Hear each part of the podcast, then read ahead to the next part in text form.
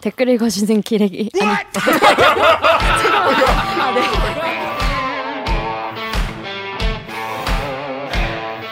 아 댓글 읽어주는 기자들 찔렀네. 기레기 아닙니다.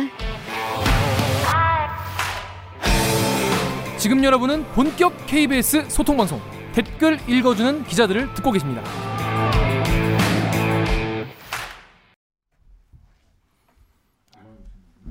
해? 네? 어. 예. 뉴스 기사. 아니, 이거 아, 잘안 야, 했어. 진짜 너무 너무 너무.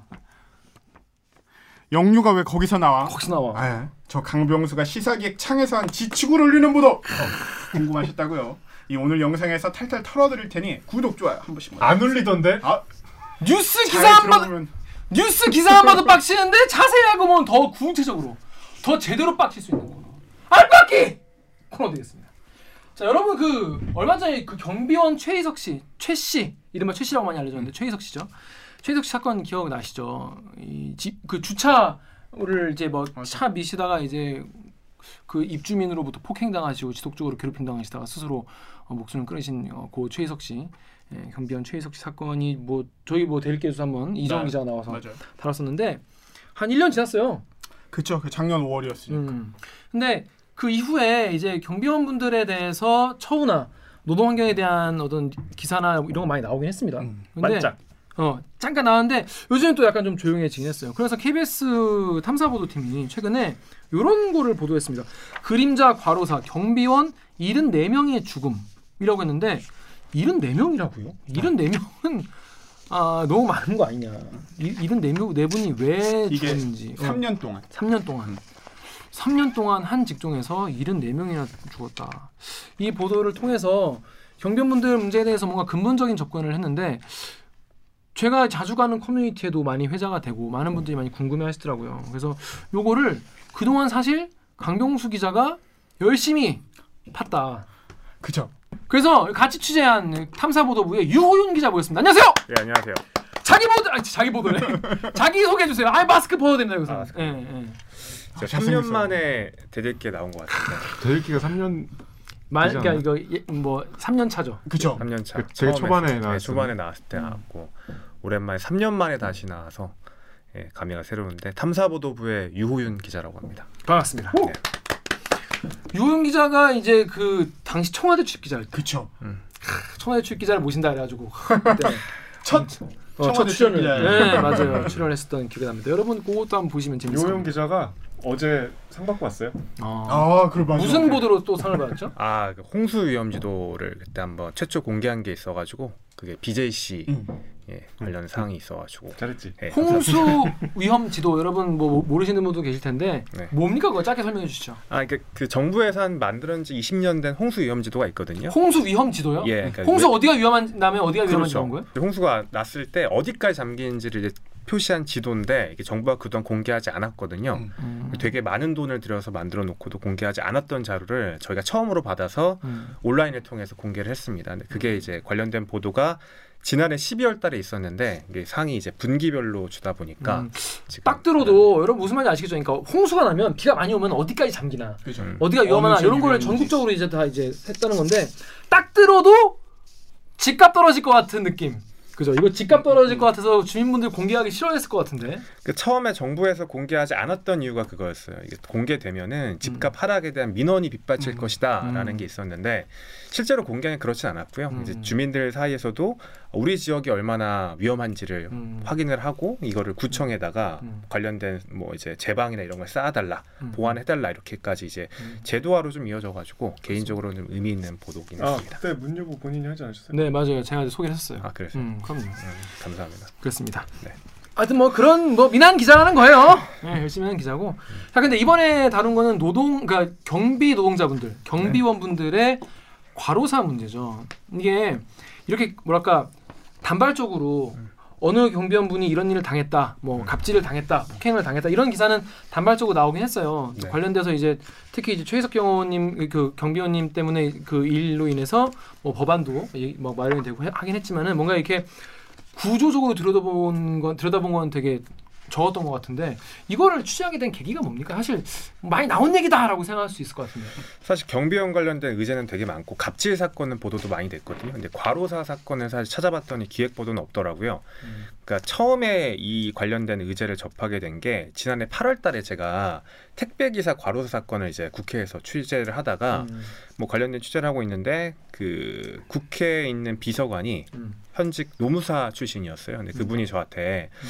어, 시- 실제적으로 경비원분도 과로사 사건이 상당히 많다. 음. 자기 현업에서 일을 하다 보니까 그런 사건 되게 많이 처, 상당히 많이 처리했는데 이것도 한번 알아보면 좋지 않을까라는 먼저 제안을 하더라고요. 그래서 제가 집에 와가지고 네이버에 아 그 포털 사이트 한번 검색을 해봤어요. 경비원 과로사. 음. 그러니까 그랬더니 노무법인들이 음. 그 경비원 과로사 사건을 유치하려고 광고를 많이 띄워놨더라고요. 어. 그러니까 이미 시장이 있는 거죠. 어. 얼마나 많았으면 시장까지. 뉴스가 있는 게 아니라 노무사분들이 관련된 광고를 하고 계셨던 예, 거구나. 예. 그러니까 이게 기사는 없었지만 이게 엄연한 현실이구나라는 생각이 들어서 한번 이거를 구조적으로 한번 들여다보면 음, 좋겠다라는 음, 음. 생각이 들어서 음. 저희가 저희만 하는 것보다 그 노무법인과 함께 해서 좀 전문성 있는 보도를 하는 게 어떨까 해서 어, 지난해 12월 달에 본격적으로 취재를 시작을 했고요. 그래서 취재하는 과정에서 이제 좀 음. 관련돼서 3년 동안 경비원 과로사가 74명이나 인정이 됐다라는 음. 사실이 처음으로 확인이 됐습니다.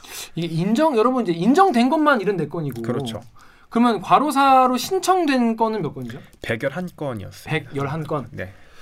그렇습니다. 여러분 이게 저는 이런 게 그러니까 음, 게스트가 나오면 잘, 잘 칭찬은 잘안 하는데 저 그런 생각이 들어요. 뭐 요즘엔 또 그렇지도 않지만 요즘엔 또 막 트위터도 있고 뭐뭐 인스타도 있고 하- 하지만은 기자가 없는 곳엔 사건 없다 이런 얘기를 하잖아요. 그러니까 왜냐면 보도가 안 되면 이게 있는지 없는지 모른다는 거예요. 맞아요.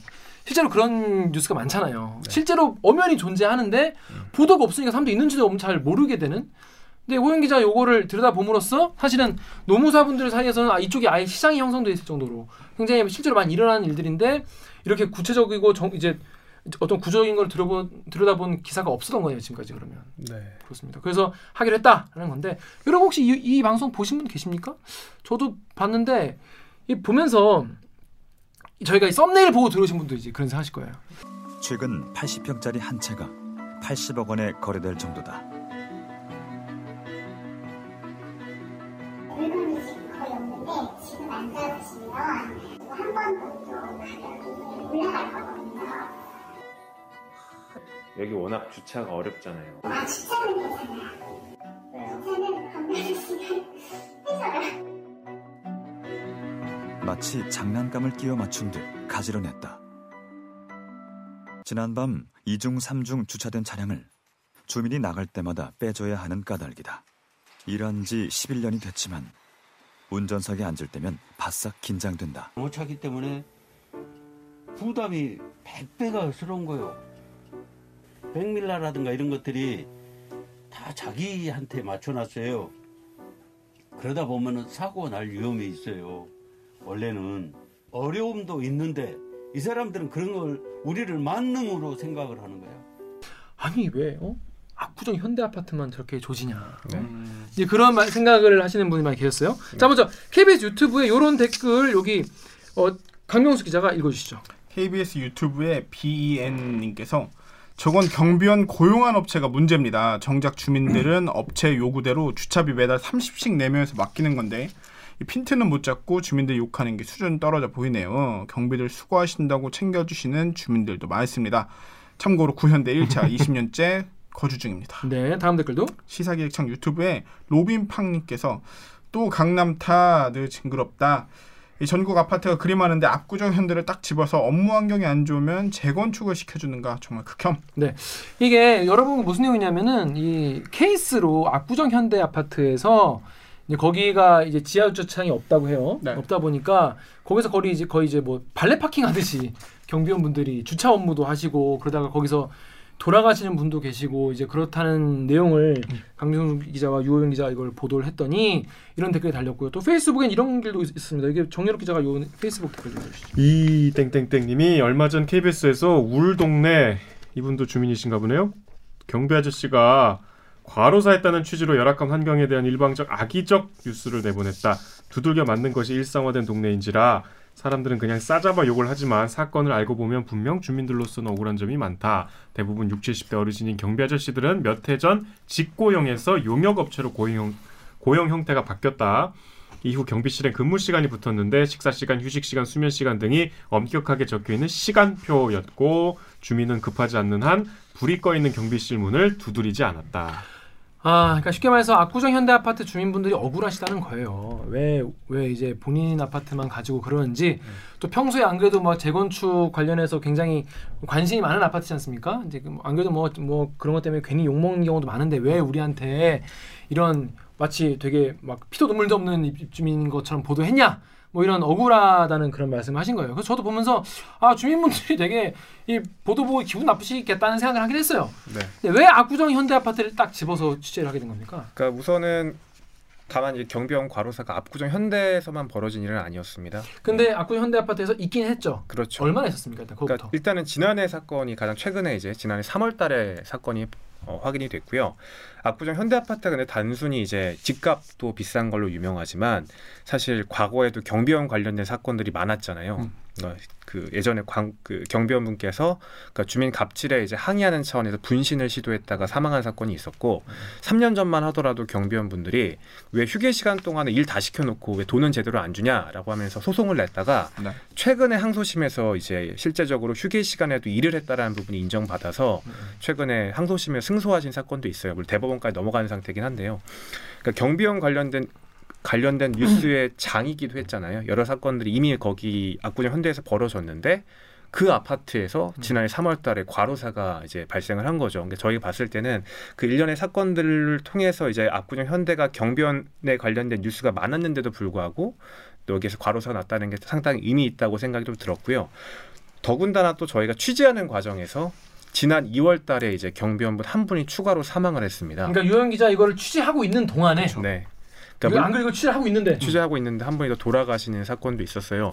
그 전화 받고 그 예, 알게 맞습니다. 예. 압구정 현대 아파트 과로사를 취재 중이던 지난 2월 급한 전화 한 통이 걸려왔다. 기자님 뭐 좀 내가 저기 전해드릴 게 있어서 예, 예, 말씀하시죠. 명절날 몰랐는데 예. 씨가 집이 들어가서 돌아가셨구만. 설 연휴 기간에도 근무하던 동료 경비원의 사망 소식. 1년 사이 두 명의 경비원이 숨졌다. 그곳의 근무 환경은 달라졌을까? 분들이 좀 혹시 과로나 업무 여건이 안 좋아서 그런 거 아닌지에 대해서 좀 더 신경 써라 내지는 뭐 바꿔보자 전혀 없습니다. 그냥 흘러가는 물처럼 그냥 아무 표시 없이 말 한 자리 없이 그냥 흘러갔어요. 근데 이제 그분 같은 경우에는 이제 과로사를 인정받기 위해 그 행정적인 절차가 좀 필요한데 그거를 진행할 여유가 좀 없다라고 하셔가지고 신청을 하지 않으셨는데요. 그러니까 저희가 봤을 때는 그런 식으로 추가적인 과로사가로 의심되는 사건도 발생을 했고 무엇보다도 경, 압구정 현대 같은 경우가 다른 아파트도 저희가 많이 가봤지만 휴게 장소가 상당히 열악해요. 휴게 그러니까 경비원분들 쉬시는 데가 예, 그러니까 별도의 휴게 공간이 있거든요. 있긴 있는데 실제적으로 경비원분들이 근무 초소에서 주무세요. 왜냐면은 앉아서 예, 앉아서 주무시는 경우도 있고 침상이 있는데 가, 버려진 가구를 주워다가 침상을 만들어 가지고 거기에 주무시는 거예요. 그러니까 휴게 환경이 어떠한 다른 아파트에 비해서도 강병수 기자도 다른 아파트 휴게 공간을 살펴보고 살펴보고 왔는데 상당히 열악합니다. 그러니까 사람이 잠을 잘 수 없는 환경인데 거기에서 과로사 발생했고 그 뒤로도 이제 침상이나 아니면 수면 공간이 개선이 전혀 이루어지지 않았어요. 그러니까 이런 부분도 여러 가지 문제들이 중첩돼 있어서 저희가 봤을 때는 그래서 더 압구정 현대에 관련된 어, 내용들이 좀 다큐멘터리에 많이 반영이 됐던 것 같습니다. 그, 그 위에 성면 있고 그, 그 그거요? 그건 다른 아파트. 다른 아파트. 꼭 이런 지적들이 항상 있는데 네. 우리가 고발 기사를 쓰면 어떤 제도를 이제 결국 지적을 하기 위해서 여러 사례를 쌓아가는 거잖아요. 음. 이것도 이제 근무 환경 전반에 대한 문제 제기고 디테일하게는 지금 유 기자가 얘기한 뭐 휴게 공간에 대한 문제는 분명히 존재하는 거고. 그러니까 유호영 기자나 강병수 기자가 압구정 현대 주민들이 나쁘다고 생각하지 않겠죠, 설마. 그럼요. 그렇죠. 그러니까 이 제도를 지적하는 거에 대해서 이런 사례도 있다면서 반발하는 거는 사실 본질을 비껴난 지적이죠. 그 좀 약간 본인들의 감정적인 지적인데 이해되는 면도 있지만 좀 죄송한 얘기지만 틀린 지적이에요. 이 얘기를 하는 게 아니잖아요. 그렇습니다. 그리고 이제 왜 우리를 도매금으로 주민분들 되게 슬픔을 여기 보신 대로 주민분들이 이렇게 경비실 문을 두드리지 않으시고 이렇게 배려하시는 분도 계셨겠지만 엄연히 갑질하는 주민분도 계셨거든요. 그러면 이제 그렇죠. 그런 거예요. 이제 뭐 경찰이 한두 명의 잘못을 해도 경찰 전체가 욕을 먹지 않습니까? 기자들도 뭐, 기, 뭐 기사 잘못 쓰는 한두 명 때문에 또욕 먹기도 하고 판사도 그렇고 의사도 그렇고 다 그런 거예요. 그래서 뭔가 도매금은 넘겨지는 거에 대해서 너무 이제 뭐 당연히 기분이 안 좋으시겠지만은 아 우리 이런 얘기 안 들리면 어떻게 하는 게 좋을까? 어, 실제로 그럼 경비원분들이 이게 좀 부족한 걸까? 이 지금 시간표가 적혀 있긴 한데 이게 적혀 있기만 한 게 아닐까? 지켜지긴 할까?에 대해서 다시 한번 고민을 해 보시는 게 어떨까? 좀 그좀 그런 생각이 들더라고요. 저희 취재로도 확인이 되지만 그 근무 시간, 휴게 시간이 명시는 돼 있는데 잘 안 지켜져요. 네. 왜냐하면 차를 빼는 게 입주민들이 언제 나갈지 모르잖아요. 그러니까 점심 저희가 확인해 봤더니 점심 시간에 저녁 시간에도 운전하시는 경우 상당히 많았거든요. 그러니까 밥 먹어야 되는 시간. 네, 그때 밥 숟가락 놓고 갑자기 나가셔서 하는 모습이 저희 카메라에 촬영도 됐어요. 아울러서 사실은 제일 아까 말씀드렸지만 이 야간에 잠을 어디서 자느냐. 음. 초소에서 자는 그 열악한 형태는 달라지지 않았거든요. 음. 사람이 그 공간에서 잠을 자고 24시간 맞교대를 하면은 이게 건강에 상당히 열악할 수밖에 없겠다라는 게 저희 취재 결과로도 좀 확인이 됐습니다. 그게 우리 일반적인 상식이 아직 못 따라가는 게 아직도 그냥 경비원 분들은 경비실에서 휴식을 한다고 당연히 생각하는 분이 많을 것 같아요. 음, 네. 경비원 전용 휴게실이 있다고? 그렇죠. 하는 거 처음 알았을 사는 거야, 많은 분들이. 거지. 자 일단 저희가 하나하나 짚어볼게요. 일단 경비원분이 경비원이라는 분이 여러분 잘 아시겠지만 아침에부터 저희까지 계속 계시는 경우가 많아요. 이런 걸 이제 24시간 맞교대라고 하는 거죠. 근데 우리가 생각하기로는 아니 그러고 보니까 우리 주 52시간이라는 제도가 있지 않나? 라고 이제 뭔가 이 노동법에서 뭔가 이제 노동 시간 관련해서 이 왜 이분들은 이렇게 일 안 하지? 그런 생각을 누구나 한 번씩은 관련 관심 있는 분은 했- 했을 텐데 일단 노동 환경에 대해서 한번 얘기를 해보려고 합니다. 먼저 업무 문제인데요. 자 사실 노동자 그 아까 얘기가 주차도 하고 그리고 분리수거도 네. 하시고 저희가 봤을 때는 어떤 뭐 업무들 하시고 경비원들의 업무에 대해서 이제 쭉 한번 이야기 들어봤는데 실제로 업무 하셨던 분들이 하는 얘기가 뭐 여름철 조경 그 아파트 단지에 물 주고 이렇게 풀들 나무들 잘 자라게 해가지고 그게 엄청 힘들대요. 음, 음. 호스를 끌고서는 그 여름철에 막 물 주고 땀 엄청 나고 이러니까 그 조경 사업 있고 조경하는 작업 있고 그다음에 겨울철엔 제설 작업 그게 아, 굉장히 눈 치우는 거? 예, 눈 치우는 거 있고 그다음에 굉장히 사적으로는 뭐 아파트 내부에 변기 막히면 변기 와서 뚫어달라고 그러고 음. 바퀴벌레 나온다고 해서 바퀴벌레 잡아달라고 그러고 음. 형광등 나왔다 해서 형광등 갈아달라고 그러고 형광등을 갈아달라 그런다고? 네. 그다음에 뭐그뭐 온갖 집 같은데 전단지 막 꽂혀 있잖아요. 음. 그러면 그것도 왔다 갔다 하면서 경비원들이 본인이 다 음. 처리해가지고 정리해야 되는 그런 작업들까지 음. 거의 아파트가 그러니까 주민들이 좀 쾌적하고 깔끔하게 우리 아파트가 굴러가는구나 살고 있구나라고 하는 그 뒷 배경에는 온갖 잡일 잡무라고 표현할 수밖에 없는 온갖 일들을 경비원들이 다 하고 있었던 거죠. 자 그래서 KBS 유튜브에 이런 댓글 달린 겁니다. 몽도라이님이 예전에 압구정 현대 치- 사는 친구 집에 놀러 갔다가 주차하고 있는데 경비원분이 오셨어요. 저 뭔가 잘, 내가 뭐 잘못된 게 있나 싶어가지고 여기 주차해도 될까요?라고 여쭤보는데 그분이 주차해 준다고 해서 아 괜찮아요라고 했더니 그냥 해주셔가지고 역시 압구정 현대는 넘나 신기한 곳이구나 라고 놀랐던 기억이 납니다. 주차하다가 사고 나면 누가 배상하는지 주차 분리수거라니 너무하는 것 같네요 라고 하셨고 이진우님이 경비원이 경비 업무뿐 아니라 온갖 사적인 일을 다 시키니 당연할 수가 없지라고 하는데 이 그러고 보니까 이거 주차 이런 이런 건 사실 너무 뭐랄까 적극적 업무 아니겠습니까 이런 거는? 그러니까 사실은 경비원들에 대해서 업무가 감시 업무, 그러니까 예를 들어 경비 이제 방범 이런 업무만 하도록 이제 제한이 돼 있었어요. 경비원법에 음. 경비 업무 외에 다른 일 시킬 수 없도록 돼 있었거든요. 경비 업무만 하게 만들면서 대신 이제 이분들에 대해서 근 어, 근로기준법에 노동 시간이나 근로 시간이나 휴일, 휴게 관련된 조항을 적용하지 않아요. 그러니까 일반적으로 근로자 같은 경우에는 52시간제 근로제 하에서 근로 시간이 제한이 되잖아요. 근데 경비원분들 같은 경우에는 그 감시 업무, 그 쉬운 노동을 한다는 이유로 이분들에 대해서는 근로 시간을 제한하지 않는 거죠. 그래서 오- 아까 말씀드렸던 24시간 교대제가 가능한 것도 이분들이 이제 감시적 근로자라는 이유 때문에 가능한 거든요. 자 그렇습니다 여러분 지금 이 감시 업무와 24시간 근무가 무슨 상관인지 저도 정확히 몰랐는데 이번에 자 제대로 알게 됐습니다. 네. 강정수 기자 여기 KBS 사이트랑 덕후 댓글 읽으십시오. KBS 사이트의 ZE 땡땡땡땡님께서 24시간 근무제도 하루빨리 개선되길 바랍니다. 덕후의 익명으로 부자 아파트로 유명한 아파트들에서 인건비 쓰기 싫어서 24시간으로 두 명이 교대하는 게 말이 되냐? 진짜 비인간적이야. 자, 그러니까 이런 24시간 일하는 제도가 가능한 것은 다름이 아니라 경비원분들이 일하는 게 느슨한 업무다. 감시 업무기 때문에 그냥 이러고 그냥 보고 있으면 되니까 그렇게 일하도 된다. 이 그런 취지인 거죠? 그렇죠. 고용노동부 장관이 승인을 해줘요 감시적 업무. 근데 승인율이 거의 한 94% 95% 어, 입니다. 해주는 거야.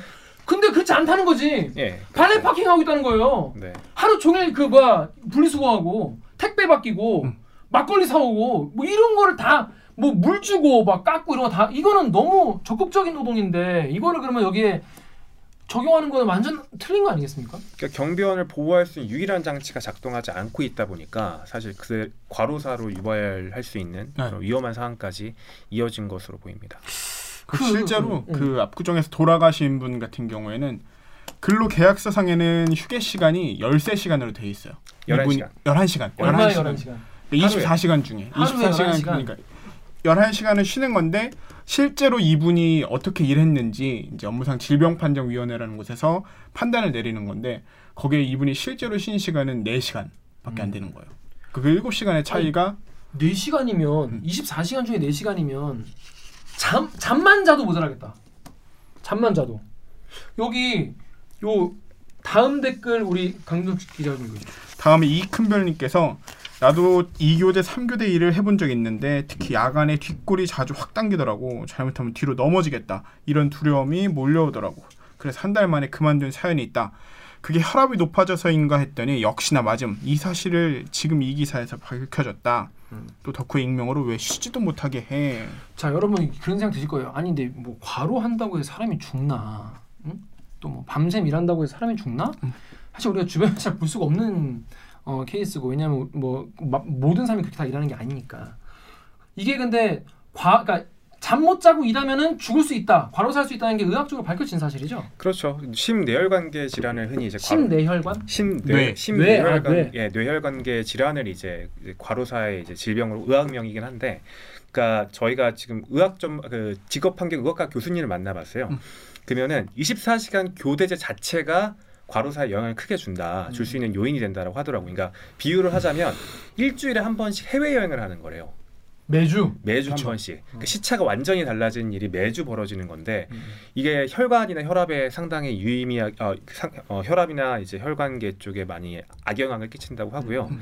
근데 이분들 같은 경우는 24시간 교대제 자체도 건강에 안 좋은데 음, 음. 더군다나 쉬지도 못하는 거잖아요. 음. 잠도 제대로 못 음, 자고. 음, 그 이게 과로사로 이어지는 가장 근본적인 문제긴 한- 하거든요. 음. 그러니까 저희가 근데 이제 단순하게 이분들이 과로 경비형 과로사라고 한다면 음. 나이가 많거나 지병 때문에 그분이 돌아가셨다라는 생각을 많이 하잖아요. 주장하고 싶겠죠. 예, 그래서 저희가 한번 실험을 직접 해봤습니다. 음. 서울대 이제 도, 서울대병 병원에서 도움을 받아가지고 경비 노동자 음. 24시간 막교대를 하는 아파트 경비원이랑 어 여덟 어 9시부터 오후 6시 반까지 일하는 차량 정비공의 혈압을 동일하게 비교를 해봤어요. 나이가 나이가 나이도. 비슷한 다 조건을. 맞춘 다음에 그 혈압을 한번 체크를 해봤는데 유의미한 결과가 나왔습니다. 그러니까 그 차량 정비공 같은 경우에는 야간에는 휴- 혈압이 뚝 떨어져요.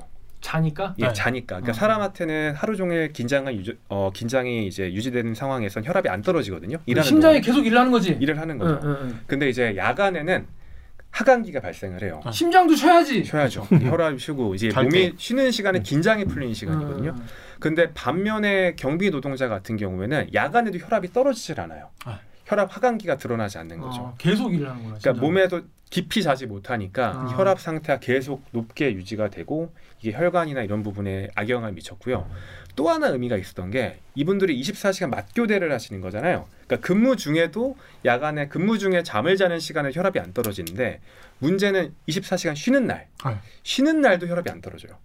그건 왜 그러지? 그러니까 몸의 긴장 상태가 그 아까도 말씀드렸지만 계속 반복적으로 이분이 일을 하다 보니까 쉬는 날에도 그 전날의 피로가 그대로 남아서 회복되지 않고 또 이어지고 이게 누적이 되다 보니까 건강에 좀 치명적인 음. 영향을 거의 끼칠 수 있는 48시간 동안 제대로 잠을 못 잔 상태로 다시 일하고 또 그게 반복되는 거야. 음.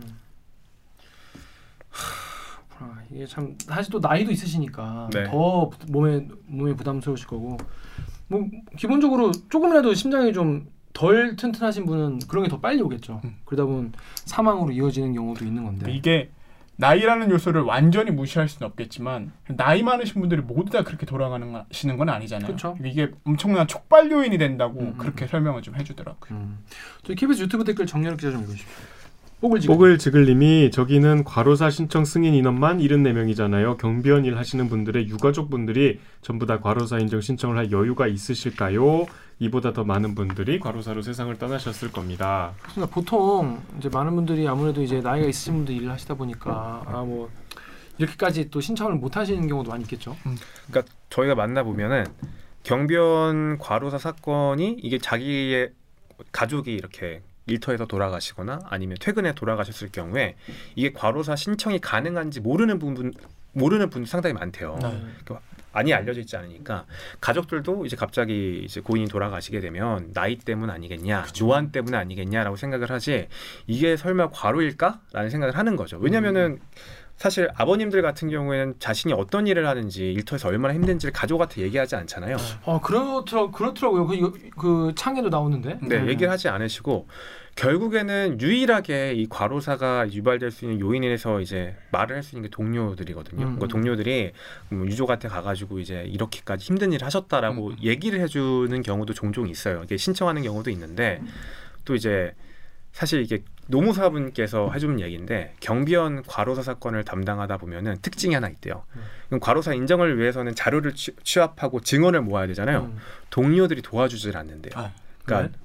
왜냐하면은 경비원분 상당수가 다 단기 근로잖아요. 임, 임계장이라고 하니 임시 계약직 노인장으로 불릴 정도로 계약 기간이 3개월에서 1년이에요. 그러니까 정말 파리 목숨인 파리 거죠. 목숨이시구나. 그러니까 자신들이 만약에 용역업체에 불리한 진술을 하게 되면 만약에 이분들 동료가 죽은 동료가 과로사했다 일 너무 힘들다라는 증언을 해주면 내 일자리가 사라질까봐 음. 증언해주는 거를 꺼리시는 거예요. 음. 그러니까 그런 것 때문에도 과로사 인정이 조금 사건을 진행하기도 어렵고 몰라서도 그렇고 그러니까 사실은 경비원 과로 사 건이 저희가 이제 확인된 것만 74건이긴 한데 추정하기로는 더 많을 걸로 생각이 듭니다. 글쎄, 그런데 요 KBS 유튜브에 은파님이 어, 3교대를 하면 되지 않냐 이런 얘기가 있어요. 3교대. 그러니까 이게 3교대면 8시간씩 근무하는 거잖아요. 음. 3교대 하면은 어, 경비원 봉급은 작아지고 동대표 회장은 경비 지출이 늘어난다고 난색을 표합니다라고 하셨어요. 그리고 또 여러 가지 대댓글이 달렸는데 뭐 사이드 플래니님은 아 좀 덜 덜 벌면 어떠냐 사람이 죽어나가진 않지 않냐 그러니까 007 스카이폴님이 아, 좀 덜 벌면 어때요가 아니라 실제로 현지에 계신 분들에게 물어보면은 돈 줄어드는 게 달갑지 않다라는 분도 엄청 많을걸요.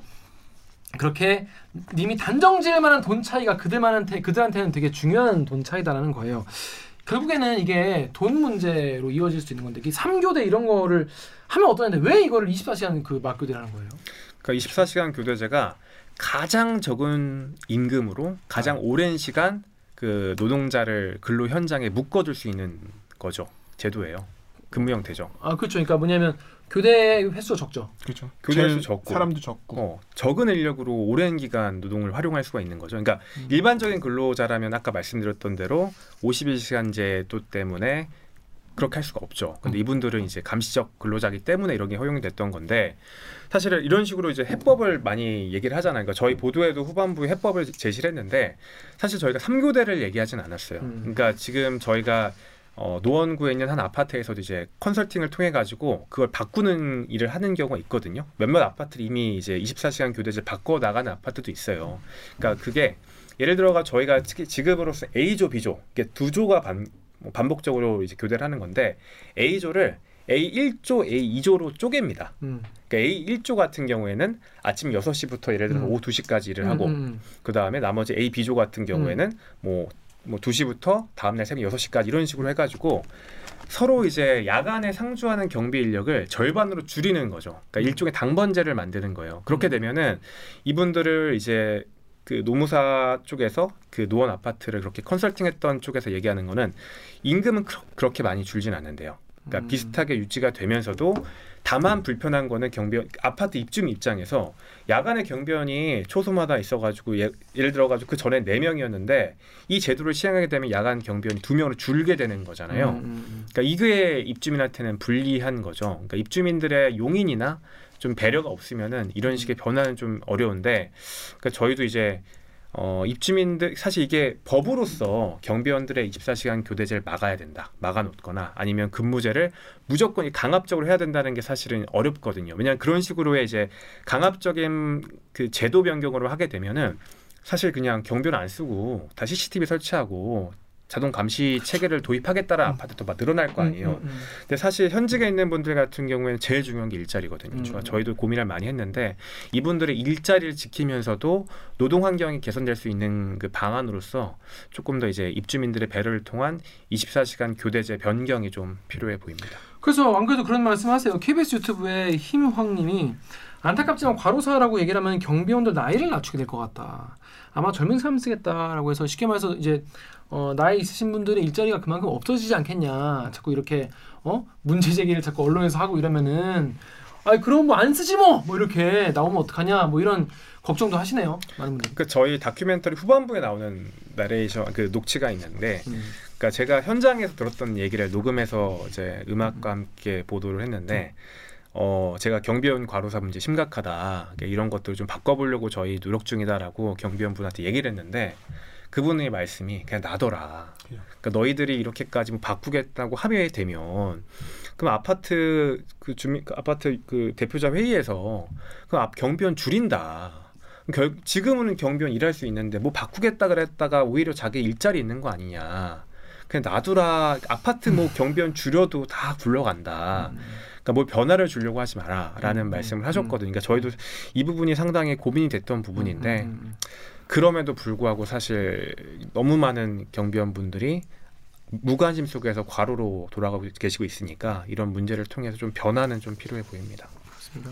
네. 그게 돌아가시는 왜 사람이 죽음에까지 이르는가에 대해서 계속 추적하는 내용이긴 한데 사실 쉬- 쉴 때라도 좀 제대로 환기가 되고 햇빛이 있, 있- 있거나 푹신하고 좀 좋은 거에 쉬면은 제대로 잠이라도 자면은 그래도 괜찮을 것 같은데 전 거기서 경- 경비원분들 쉬는 곳에 대해서 이제 강동수 기자도 그렇고 호윤 기자도 가봤잖아요. 네.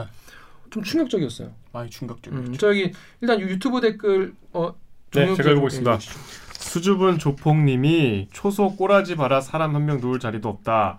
네이버의 DNT 땡땡땡님이 솔직히 근무 시간 중 근무지에서 쉬는 기, 쉬는 거가 제대로 쉴 수 있는 거라고 볼 수 없다. 집에서 쉬는 거랑 항상 긴장 상태로 근무지에서 쉬는 거랑 우째 같냐? 근무의 연장선에 있다고 보는 게 맞는 거지. 네, 이거 실제로 가보니까 어떻던가요? 쉬는 곳이. 어 일단은 제가 압구정 현대 같은 경우에는 아까도 의자에 누워서 주무시는 거 이렇게 앉아가지고 주무시는 거 얼마나 불편하시겠어요. 근데 또 다른 초소 같은 경우에는 그러니까 나무 합판 같은 걸로 이제 침상을 만들어 놓으셨더라고요. 그러니까 제가 한번 누워봤어요 실제로. 근데 이 기가 길이가 짧아요. 그리고 옆으로 몸을 돌리기가 어렵습니다. 그러니까 발도 이제 책상 밑에 겨우 이제 사이에 껴가지고 있는데 그 사람이 어떻게 그 군대 때 썼던 그 침상보다 훨씬 더 좁, 좁고 몸도 한번 돌리기 힘들 정도 너무 좁은 환경에서 자야 되고 또 더군다나 겨울 같은 데는 그 라디에이터가 하나 있더라고요. 겨울철도 갔었는데 그 라디에이터 있다고 하더라도 사실은 난방이 제대로 안 되잖아요. 그러니까 네. 실제적으로 저희가 분석한 경비원 과로사 같은 경우 가장 많이 발생되는 게 겨울이에요. 음. 겨울에 가장 많이 발생하거든요. 이분 바로사가 예 가장 많이 발생. 음. 근데 이제 이분들이 제대로 이제 잠도 자기 힘들고 음. 어떤 분들 저희가 만나봤던 그 과로성 재해를 입은 경비원분이 정말 추웠다. 잘 때마다 너무 추워가지고 이게 상당히 고통스러웠다라는 음. 얘기를 직접 하시기도 했습니다. 또 저희가 휴게실 강- 공간 중에 심각했던 거를 강병수 기자가 한번 어, 그때 다녀왔었던 거거든요. 그때 영상 보면은 음. 막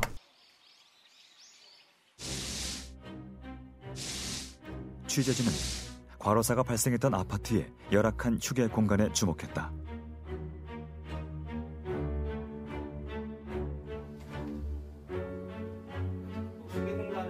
지은 지 25년 된 아파트의 지하. 경비 노동자들의 휴게 공간이다.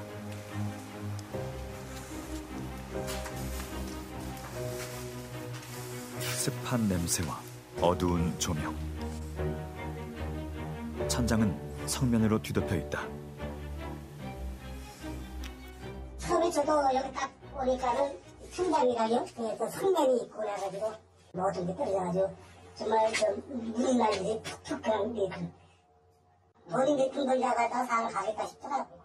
성면 기본적으로 지하에 있는 건데 성면 천장이 다 성면으로 돼 있고 그다음에 막 그 성면 밑에 성면이 그냥 날리는 그 공간들에 이제 식기 같은 게 아니 나 노출돼 아니, 있고. 저는 여러분 뭐 영상 이제 저 옆에 띄우겠지만은 난 그게 무슨 뭐 철거 중인 곳인 줄 알았어. 거기가 지금 실제로 쉬시는 곳인 공간인 거죠. 거죠. 네, 난 거기 막 잡다하게 막 엄청 쌓여 있고 이래가지고 난 이거 무슨 공사장인 줄 알았어요. 거의 뭐 창고 같이 그냥 쓰이는데 응. 거기를 그냥 경비원 휴게실이라고 지금 쓰고 있는 상황입니다. 딱 봐도 먼지와 이런 환기도 안 되고 네. 정말 뭐가 나와도 이상하지 않은 곳이던데 보니까. 그렇죠. 실제로 경비원들이 뭐 초소, 초소에서 쉬고 할 때 저희가 이제 24시간 근무하는 거를 다 팔로잉 같이 해봤거든요. 그러면 그 초소에서 주무신다고 누워도 전혀 빛, 소음 이런 걸로부터 차단이 전혀 안 돼요. 그래서 그냥 누워 있어도 몸이 너무 피곤해가지고 잠깐 두세 시간 주무셨다가 다시 일어나서 일을 하는 거지. 그냥 정상적으로 우리가 수면을 할 수 있는 그런 환경이라고 말하기가 너무 어려운 상황이죠. 사실 경비원 분들이 어디서 주무시는지 주민들은 잘 모르잖아요. 아. 그러니까 저도 아는 지인이 압구정 현대 아파트에서 살던 친구가 있어가지고 물어봤더니 모르더라고요. 근데 이제 엄연하게 이제 자기 밤에 나가 보면 경비원 초소에서 경비원 분들이 힘든 자세로 힘든 표정으로 주무시는 모습들이 포착이 되는데, 그러니까 저희도 사실 저 같은 경우만 해도 경비원 분들 이렇게까지 많은 분들이 초소에서 주무시는지는 저희도 몰랐습니다. 전국 경비원 몇 분이나 계시죠? 그러니까 저희가 그 고용보험을 기준으로 하게 되면은 21만 명, 21만 3천 명인가, 21만 명 아, 정도. 20만 3천 명 진짜 많네요. 네, 많죠. 전국에. 네. 아 휴, 휴게실이 그러니까 그 지하는 어디야? 어, 어느 어느 아파트 거기는? 지하에 거기는 정면 있는데 서대문구. 서대문구에 있는 네. 아파트. 아 이게 진짜 나는 너무 놀랐어요. 사실 그 장면이 난 제일 좀 충격적이고 무슨 보일러실 같은데 이렇게. 네. 그리고 사실 초소에서 쉬시는 분 같은 경우 압구정 현대도 이렇게 의자에 주무셨는데 어떤 아파트 같은 경우에는 의자를 빼내고 거기에다가 박스나 아니면 스티로폼 같은 거 까신 아이고. 다음에 그 위에서 주무시는 분들 상당히 많아요. 음. 그러니까 오래된 아파트에 있을 오- 오래된 아파트인 경우에는 휴게 공간을 마련하기 어렵잖아요. 그러니까 초소에 다 주무시는데 그런 식으로 이제 바닥에 누워서 주무시는 경우도 그쵸. 상당히 꽤 있어요. 그래 냉정하게 생각하시는 분들은 이렇게 얘기할 거예요. 아니 경비원이 음. 당연히 그럼 뭐 푹자 푹 자냐 야간에 음. 아니 아파트에 뭐 불이 날 수도 있고 갑자기 뭐 차가 어떻게 빼야 될 수도 있고 그러면 언제든지 그 대기를 하고 있어야 그게 경비 업무인 거지. 그렇게 생각할 수도 있을 것 같아요. 그러니까 지금 아까도 말씀드렸지만 경비원들은 휴게 시간이 보장이 되잖아요. 11시간, 8시간에서 많게는 13시간 휴게 시간이 보장되는데 이 시간에 돈을 주지 않습니다. 무임금이에요. 아 잠깐 그러면 얘가 다 다르지. 그렇죠. 어, 그러니까. 급을 받고 대기 업무를 한다 그런다고 한다면 음. 초소에서 뭐 깨 있거나 아니면 그런 식으로 버티는 게 가능한데 아 11시간은 일 안 하는 거 17시 열, 그러니까 몇 시간이냐 그럼 열, 13시간 13시간 일하는 걸로 돈을 받으신다는 거예요? 받으시는 거죠. 그러니까 압구정 그럼 안 되지. 그렇죠. 음. 그럼 안 돼. 그러니까 예를 들어 가지고 그럼 안 돼. 그건 안 되죠. 어, 안 돼. 그럼 안 돼. 압구정 현대 아파트의 수면 시간이 밤 11시부터 새벽 6시예요. 수면 시간으로 정해져 있어요. 그 아까 있어요. 말씀하신 그 말씀하신 이렇게. 붙어 있는 거 거기에 근데 네. 그분 자체가 그러면 퇴근 시간 6시거든요. 그럼 상식적으로 한다면 이게 말 그대로 자유롭게 쉴 수 있다. 초소를 벗어나 된다고 한다면 11시 끝난 다음 집에 가면 되죠. 음. 음, 퇴근 시간이 6시니까 그럼 음. 비워도 되잖아요. 음, 근데 실제로는 초소를 비울 수 없기 때문에 음.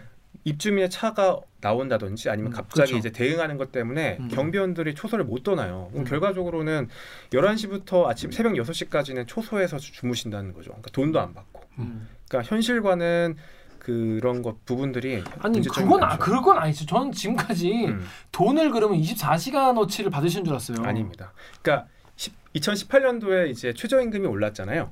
그때 상당히 많이 오르면서 그때 맞춰서 전국에서 모든 아파트에서 경비원들 휴게 시간을 대폭 늘렸어요. 아. 왜냐하면은 휴게 시간이 늘어나면 임금을 주지 않아도 되잖아요. 음. 그러니까 관리비 부담을 줄이기 위해서 이분들 실제적으로 지켜주지도 않으면서 휴게 시간만 늘리는 아파트들이 상당히 많았습니다. 휴게 시간이 13시간이면 노동 시간보다 휴게 시간이 더 많은 거예요. 음. 근데도 계속 아파트에 있는 거죠. 음. 그건 아닌 것 같은데. 그 대기 업무 이렇게 대법원에서도 판례가 있거든요. 그러니까 경비 초소를 벗어나서 쉬지 못하고 초소에서 쉬고 잠을 잤다고 한다면 이거는 사실상 대기 업무를 했다고 그치. 봐야 된다. 음. 휴게 시간이 아니다라고 대법원 판례가 이미 있어요. 음. 이런 부분 때문에 이제 그 대법원 생각이 내 생각이랑 똑같네. 네 어.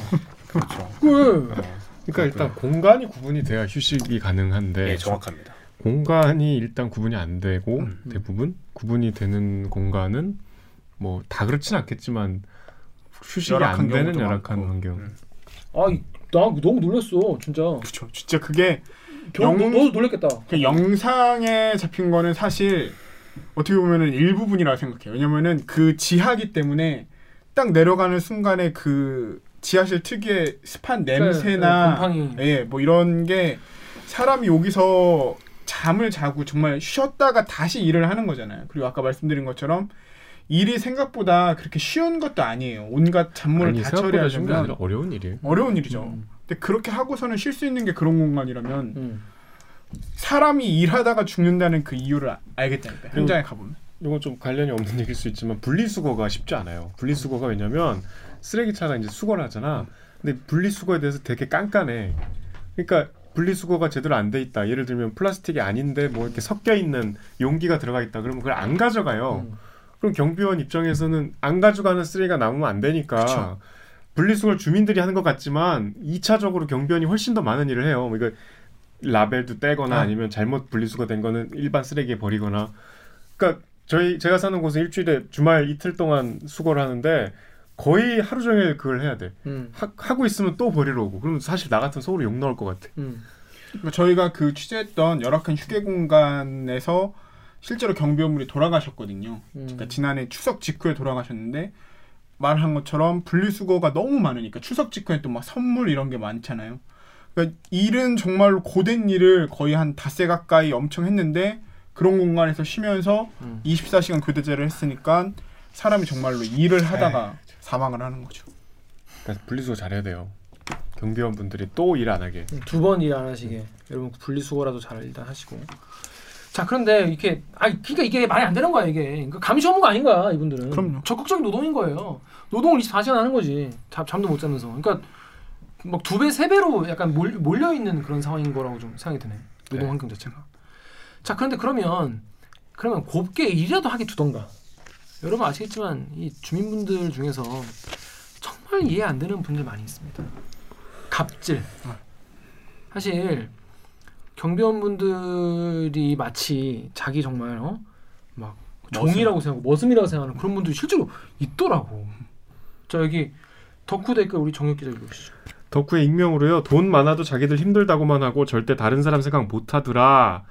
안 하는 것도 아니고 못해. 정말 가까운 지인이 여기 70평대가 친정의 가족도 다 이 아파트 단지 사는데 나쁜 사람도 아닌데도 그냥 저기서 일하는 사람과 자신과 같은 사람이라는 것을 이해 못하는 기분이더라. 네 그렇습니다. 이게 되게 신기하게 그 뭐 할머니의 사례도 나오지만은 정말 정말 아랫사람 생각하듯이 대하는 경우가 많더라고 하- 하더라고요. 네. 어떤가요 실제로 그러니까 여쭤보면. 저희가 그 판결문 한번 분석을 해봤어요. 경비원이 관련된 사건 이제 형사 사건을 다 모아서 이 중에 이제 폭언만 따로 내용을 뽑았거든요.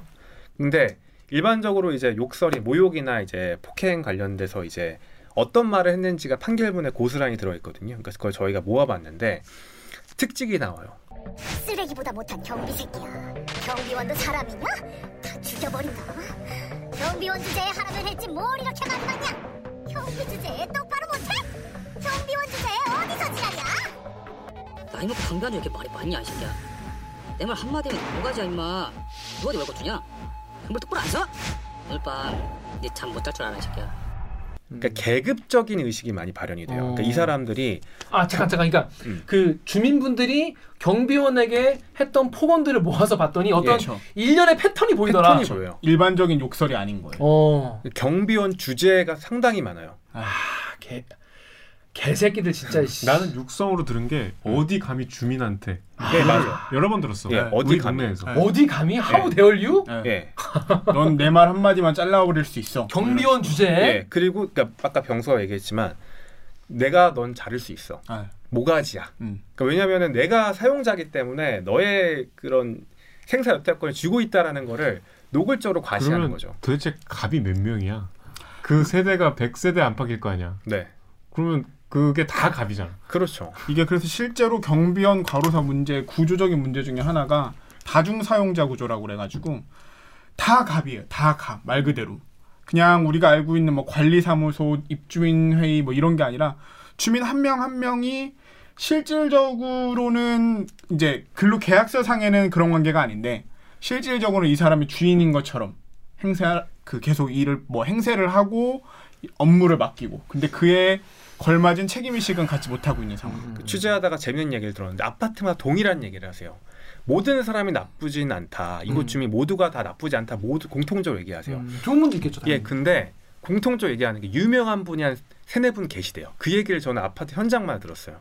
그러니까 갑질을 하는 소수의 사람들이 어느 아파트나 있는 거예요. 아, 그러니까 그 맞아. 앞, 예. 특별히 그 이상하게 몇 동 몇 호라고 지적까지 들을 정도로 그 어. 유명한 분들이 있어요. 그 사람 분들 같은 그분들이 이제 여러 가지 그러니까 주민들은 모르죠. 사실은 그치. 경비원이 갑질을 당했는지는 그치. 그 갑질이라는 게 되게 사적인 공간에 이루어지기도 그렇죠. 하고 소수의 주민들만 하기 때문에 다수의 주민들 같은 경우에는 우리 아파트 그런 일 없어라고 아시는 분들 많을 거예요. 근데 이제 경비원 분들 입장에서는 음. 이런 일이 반복되고 그 빈번하게 일하게 되- 일어나게 되면 상당히 스트레스도 크시고 음. 고통을 많이 받으시는 걸로. 그렇죠. 네, 그렇게 입장에서는 그러니까 내가 이제 경비원분에게 잘해드리는 잘해드리고 아 우리 가족 내 주변 사람들은 다 되게 잘해드리는데 무슨 이상한 보도하고 있냐 네. 아니라는 거죠. 경비원 입장님 입장에서는 나한테 한 두 명만 세네 명만 계속 그래도 그게 계속적인 갑질인 거고 그것 때문에 스스로 목숨을 끊는 일도 생기는 거죠. 그렇죠. 근데 심지어 폭 력을 가하는 경우도 있다고 강민수가 그, 그 케이스 취재했죠. 저희가 요 창에 나온 케이스 중에 한 분인데 음. 저 이제 노원구 쪽에서 경비원 일을 하시던 분인데 이분 같은 경우는 그 지속적으로 갑질 및 폭행을 하던 주민이 있는데 이 주민한테 그 홍두깨 방망이 있잖아요. 그걸로 그 주민이 엄청 두껍잖아요. 네, 두꺼운 그 홍두깨 방망이로 막 폭행을 당한 그런 경우예요. 이제 이분 같은 경우는 거의 7년 가까이 계속 이런 식의 갑질을 당해왔었는데 얘기를 듣고 하면은 뭐 술 심부름, 담배 심부름 여기서부터 시작해가지고 술 심부름, 담배 심부름을 안 하면 막 경비 초소에 와서 양치하고 있는데 발로 때리기도 하고 이런 얘기를 하시 하시더라고요. 아니 여러분들이 아니 아직도 그런 사람이 있어라고 생각하시는 분 많이 계실 거예요. 근데 그런 사람이 한두 명씩은 꼭 있다니까. 그러니까 이런 분들이 그러니까 그렇게 들어주지 않으면은 주민 그러니까 예를 들어 관리사무소 가가지고 저 경비원 너무 안 좋다. 아, 뭐 친절하지 않고 문제가 많다라는 식으로 과장을 하시는 거예요. 그 이분들 관리사무 입장에서는 관리사무소도 결국에는 입주민들한테는 의리거든요. 그 눈치를 보느라고 결국 그 경비원이랑 단기 계약하니까 다음 계약 기간에 계약을 안 해요. 그러니까 일자리를 잃어버릴 수밖에 없으니까 경비원 입장에서는 자신들을 보호할 수 있는 어떠한 뭐 방어책이 없는 거죠. 루리앱 댓글 읽으십시오. 루리앱에 그냥 남자 사람님께서 갑질 폭력 행사하는 입주민 고소하거나 합의금 받아내면 그 업계에 소문나서 취직 못한다고 고소 취하한다는 씁쓸한 내용이 이거 사실입니까?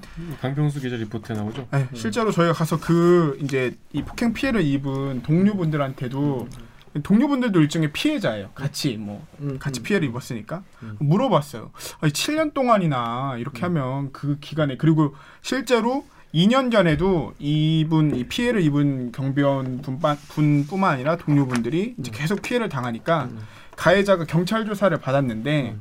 피해를 입은 경비원분들이 우린 처벌하기 원하지 않는다. 처벌 아. 불원 의사를 밝혀서 다시 나와서 2년 후에 이번에 또 그렇게 폭행을 일으킨 거거든요. 아 진짜? 음, 그 물어봤죠. 왜, 왜 그렇게 그러면은 이렇게까지 괴롭히는데 뭐 그때만 그러니까. 해도 벌써 어. 5년째잖아요. 어. 왜 처벌하는 거를 원하지 않는다고 말씀하시냐 했더니 그 하는 말이 낙인이 찍힌다는 거예요. 내가 이 사람하고 합의금 고소해가지고 합의금 받아내고 하면 단지가 얼마 안 되고 좁은 단지인데 음. 다음번에 나는 다른 곳에 취직을 못하든지 아까 말한 것처럼 되게 불리한 근로 조건에 있으니까 언제든 잘릴 수 있는 음. 저 사람은 뭐 주민하고 문제 일으켜가지고 뭐 이렇게 한 사람이다라고 하니까 그런 낙인이 무서워서 어디 갈 때는 네. 없고 이러니까 어쩔 수 없다 이렇게 얘기를 하시더라고요. 아 근데 그뿐이 아니라 이게 창 보면 그런 내용 나오던데. 이렇게 약간 이제 입주민들이랑 조금 이제 얘기를 하고 좀 이렇게 불만을 표시하고 이러면은 뭐 안 좋은 동으로 이렇게 유배같이 보낸다는 그런. 그러니까 압구정 현대 주- 그래서 이랬던 분들이 했던 얘기인데 그 압구정 현대 그냥 나온 게 아니에요. 압구정 현대 주민 여러분, 여러분이 되게 나쁜 삶에서가 아니라 압구정 현대에서 이런 케이스가 자꾸 발견이 되는 거죠. 그러니까 2018년도에 그 입주자 대표회를 상대로 경비원들이 소송을 냈다고 아까 말씀드렸잖아요. 그러니까 이분들이 휴게 시간에도 사실은 무급인 휴게 시간에 일을 다 하고 있다. 그러니까 그만큼 임금을 달라라고 정당한 요구를 한 거예요. 그러니까 경비원들이 모여가지고 우리의 근로환경 좀 바꿔보자 이렇게 했던 거죠. 그때 당시만 하더라도 압구정 현대에는 노조가 있었기 때문에 이렇게 가능했거든요. 그러니까 자신들의 의견을 모아서 대표성 있게 행동에 나설 수 있었던 거죠. 음. 근데 그 소송에 참여한 경비원들이 사실은 더 안 좋은 동의, 그러니까 좀 근무하기 열악한 동으로 발령이 많이 받았다고 그분들은 얘기를 하세요. 실제적으로 그러다 보니까 경비원분들이 이제 안 좋은 쪽 배치되면은 그냥 떠나는 일도 많고, 그러니까 소송에 처음 참여했던 분이 40분이 넘는데 결과적으로는 그 아파트를 거의 다 떠나고 아니면 소송에 취하거나 해서 다섯 분 정도밖에 남지 않은 일도 있기도 했습니다. 근데 그 다섯 분 중에 한 분이 돌아가셨던 거죠. 한 분이 이제 과로사로 돌아가신 걸로 확인이 됐습니다. 그렇습니다. 예. 참뭐 이런 게 KBS에서나 일어난 일인 줄 알았는데 예. 정력 기자 그렇게 가- 가지 않았습니까? 아 그렇죠. 예. 자 이게 뭐 압구정 현대 아파트뿐의 문제는 당연히 아니에요. 뭐 전국에 아파트 몇 개인데요. 거기만 다 있는 문제긴 한데 그러면 이렇게 아파트가 많고 경비원분이 21만 명이나 되면은 이거를 아, 여러분 지금까지 들으시니까 뭐가 문제인지 아시겠죠? 이건 뭔가 현실과 제도가 완전히 지금 따로 노는 거예요. 제가 봤을 때는 감시 업무가 아니잖아. 그냥 존나 업무예요, 그냥. 근데 이걸 감시 업무로 해놓고 이렇게 24시간 동안 사람을 일하게 만들어 놓고 그리고 일은 10, 13시간, 24시간 거의 다 하면서 대기하면서 혈압이 안 떨어질 정도로 그렇게 일을 하는데 돈은 그거만큼 안 챙겨주고 그렇게 일을 지금 하고 있는 거지 않습니까? 그럼 누가 잘못을 한 거죠? 저는 약간 이, 이 대목에서 이거는 정부와 담당 이제 부처가 이건 좀 책임 있다 이런 생각이 들었어요. 자 여기 영상 보시면 아시겠지만 고용노동부 담당자가 나와서 얘기를 해요. 그죠? 근데 정말 뭐랄까 맥 빠지는 인터뷰를 하더라고요. 24시간 교대제 분들은 실질적인 혜택을 받기는 어, 어렵지 않을까 생각을 합니다. 예. 그분들이 적용이 안 된다라기보다는 어, 이미 혜- 그거를 누리고 있기 때문에 24시간 교대제를 하는 아파트 경비원들 같은 경우에는 예, 예, 예. 사실 월사의 휴무가 없는 거나 마찬가지 아닌가요? 뭐 그렇게 볼 수도 있는데요. 24시간 교대제 하시는 분들을 보면은 그 교대제를 선호하시는 분들도 꽤 많습니다. 현장에서 확인했던 경비 노동자의 상황과는 온도차가 느껴지는 답변. 뭐라고 하냐면 앞뒤 자른 거 아니에요? 앞에가 더 사실은 활용 악의적으로 썼다고 한다면 저희가 더 악의적으로 쓰기 좋은 내용들이 많았어요. 음. 저희가 어. 정제한 겁니다, 사실은. 오. 음. 예. 그러니까 저희 같은 경우에는 경비원 그분도 사실은 그 고용노동부를 대표하는 건 아니잖아요. 그러니까 과장님, 실무자지 뭐. 예, 실무자이기 때문에 그분들의 내용, 내용 그분께서도 많이 염려하시더라고요. 그러니까 경, 그 인터뷰 해줬다가 음, 그냥 악의적으로 사용하는 거 음. 아니냐라고 저희 그렇지 않다고 해가지고 사실 음. 저희가 어, 여러 가지 좀 악의적으로 의도하면 더 그렇게 자극적인 답변을 끌어낸 걸로 볼 수도 있게 이제 편집이 가능했는데 그러진 않고요. 그러니까 음. 저희도 보시면 아시겠지만 질문과 답변이 붙어 있잖아요. 그러니까 음. 자르지 않고 그냥 이런 음. 식으로 좀 그런 식으로 활용을 했습니다. 근데 그럼에도 불구하고 전 약간 좀 충격받았던 게 이제 고용노동부 그 담당하시는 분께서 하신 말씀이 어 24시간 근무가 좀 너무 이게 불합리한 거 아니냐 이런 질문을 했더니 24시간 업무제를 더 좋아하는 분도 있다 이렇게 얘기를 하시더라고요. 근데 일단 첫 번째로 아니 무슨 근거로 저렇게 얘기를 하나 싶었어요. 그리고 그 다음에 이어서 나온 유현 기자의 멘트, 유현 기자 멘트의 그, 그 창의 멘트는 현실과 좀 달랐다. 현장에서의 목소리가 달랐다라고 하는데, 자 현장의 목소리는 유현 기자가 21만 명을 다 만나본 건 아니잖아요. 본인이 본인도 뭐 24시간 근무제를 좋아하는 경비원이 있을 수 있죠. 제가 봤을 때는 24시간 경비 교대제를 선호하는 경비원 상당히 맞아요. 그건 맞아요. 근데 이 선호가 마- 과연 내가 정말로 이렇게 원한 일하는 게 좋다고 생각하는 게 아니라는 거죠. 그러니까 고용을 유지하기 위해서 사실은 고용 환경이 개선되거나 조금 더 나아지게 되면 자신들의 일자리를 잃을까봐 두려움이 반영돼서 지금의 24시간 교대제가 선호한다라고 답변을 하는 거죠. 그러니까 구조적인 상황은 들어보지 못하고 표피적인 그분들의 선호만을 이제 그런 입장을 표피적으로만 해석했던 거 아닌가라는 생각이 좀 들었습니다. 음. 아니 누가 그걸 좋아하겠어요. 24시간 동안 잠도 못 자고 지금 그렇게 일하는데. 그러니까 그렇게 만약에 변화가 되면 임금이 좀 줄거나 아니면 자기 일자리가 사라질까봐 음. 그 응답을 하실 때는 24시간 교대제를 선호한다 이렇게 말씀하시는 경비원분도 적지 않을 것 같습니다. 이 약자 중에 약자니까 그렇게 말씀하시는 예. 거예요. 그러니까 그런 여러 가지 이제 근무 환경에 대해서나 아니면 고용 관계에 대해서 여러 가지 가장 최약체인 거잖아요. 그러니까 그런 문제점들이 있기 때문에 24시간 교대제가 아니면 내 일자리 못 지킬 거다라는 그런 심경도 반영이 된 거 아닐까 근데 생각합니다. 궁금한 게 뭐 고용노동부 담당자 분들은 뭐 경비원 분들 뭐 실사는 나가는 거예요? 정확히 목소리를 반영한 건가요? 아 사실 저희 다큐멘터리 다루진 못했는데요. 사실 경비원 과로사 문제에 대해서 음. 정부가 대처가 거의 없어요. 네. 그러니까 예를 들어 가지고 경비원 과로사가 나면은 고용 그 근로 감독을 나갈 수 있는 거잖아요. 사실. 얼마나 사람이 환, 근로 환경이 열악했으면 일하다 죽었겠느냐. 음. 상식적으로 생각하면은 근로 감독 나가야 되잖아요. 물어봤어요. 근로 감독 나가냐? 안 나간대요. 나가는 규정도 없고 저도 어떤 그 노동청 관계자 같은 경우에는 어, 사람이 죽었는데 안 나가는 이유를 저도 잘 모르겠네요. 나가야 될 것 같은데 저도 잘 모르겠네요라고 답변을 하더라고요. 그러니까 규정이 없다는 이유만으로도 가지 않는 거죠. 그러니까 아니 일하다가 죽었는데 네. 근데 그게 과로사인지 아닌지 확인하러 나가지도 않는다고 조사 그러니까 안 한다고. 일단 과로사로 확인되면 확인됐는데도 불구하고 그러니까 경비 그러니까 행정적인 절차 두 단계 있어요. 그러니까 근로복지공단에서 과로사 신청이 들어오면은 재해 조사를 해요. 음. 그러니까 이 사람의 근로 환경이 어땠고 이 사람이 실제로 몇 시간을 쉬었는지에 대해서 근로 감독을 먼저 하거든요. 아 거기에서 재해 조사를 그 근로복지공단이 재해 조사를 먼저 합니다. 그래서 업무상 질병 판정위에서 이제 과로사인지 여부가 판정이 돼요. 그러면은 사실 저희가 취재 과정에 좀 문제 삼을 수 있는 게 그럼 근로복지공단에서 재해 조사를 현장을 나가야 될 거 아니에요. 그 과로사했던 환경이 어땠고 정말로 이 사람이 휴게 공간이 있다라고는 하는데 어떤 공간이었는지 확인해야 되잖아요. 저희가 봤더니 나가는 경우가 별로 많지 않아요. 절반 정도만 나가고 절반은 나가지 않는 거예요. 그러니까 절, 나가지 않고 전화로 용역업체에다가 휴게 공간 있나요? 물어보면 어, 있습니다. 있습니다. 그러면 어, 휴게 공간 있고 휴식 시간 잘 지켜졌으며 체크하는 경우가 있어요. 어떤 경우도 있었냐면 저희가 이제 천안에서 발생한 과로사 신청 사건이었는데 이분이 초소가 있고 초소에 돌아가셨어요. 근데 초소에 10m 거리에 휴게실이 있대요. 근데 휴게실이 있지만 가지 않았고 그렇기 때문에 이분이 완전한 휴식을 취하는 걸로 정해져 있더라고요. 음. 체크가 돼 있었어요. 근데 저희가 현장을 봤더니 그 사망한 걸로 체크된 초소에 돌아가신 게 아니었어요. 100m 떨어져 100m 정도 떨어진 다른 초소에 돌아졌고 그런데 불구하고 초소 현장 사망 장소조차도 정확하게 체크가 안 돼 있던 거죠. 그 물어봤더니 왜 이렇게 불완전한 결과가 나왔냐 그랬더니 저희가 전화로만 고용 그 용역업체 전화를 했다. 저희가 인력이 조금 운영하기가 상황이 여의치가 않아서 현장 조사 다 못 나간다 이렇게 얘기를 하시더라고요. 그러니까 그렇게 일단 현장 조사도 정확하게 안 되는 부분이 있고요. 또 하나 문제는 그게 과로사로 확정이 됐잖아요. 그러면 자신의 관할 노동 그 감리 감독하는 권한 권역에서 과로사 사건이 확인이 되면 나가봐야 되잖아요. 얼마나 노동자들이 열악한 환경에서 일을 했는지에 대해서 근로감독 해야 되는 거잖아요.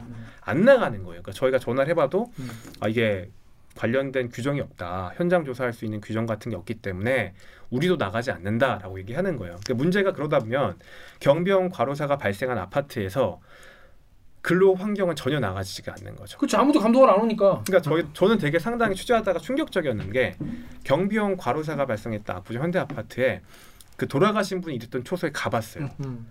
근데 밤에 한 1시쯤에 갔는데 의자에 이렇게 앉아가지고 이렇게 힘든 표정으로 주무시고 계신 거예요. 그러니까 사람이 사실은 계속 그렇게 일하고 있는 거예요. 예, 근로 업무상 질병 판정위에서 압구정 현대 아파트 초소 혈압 워낙 수면 환경이 열악하다. 이게 사람이 초소에 쪽잠 자는 게 열악했기 때문에 휴게 시간 보장 안 됐다 지적이 됐던 부분이거든요. 음, 근데 근로 감독 이러지 않다 보니까 그 열악한 초소에서 의자에 누워서 주무시는 걸 보면서 어떻게 지금 음.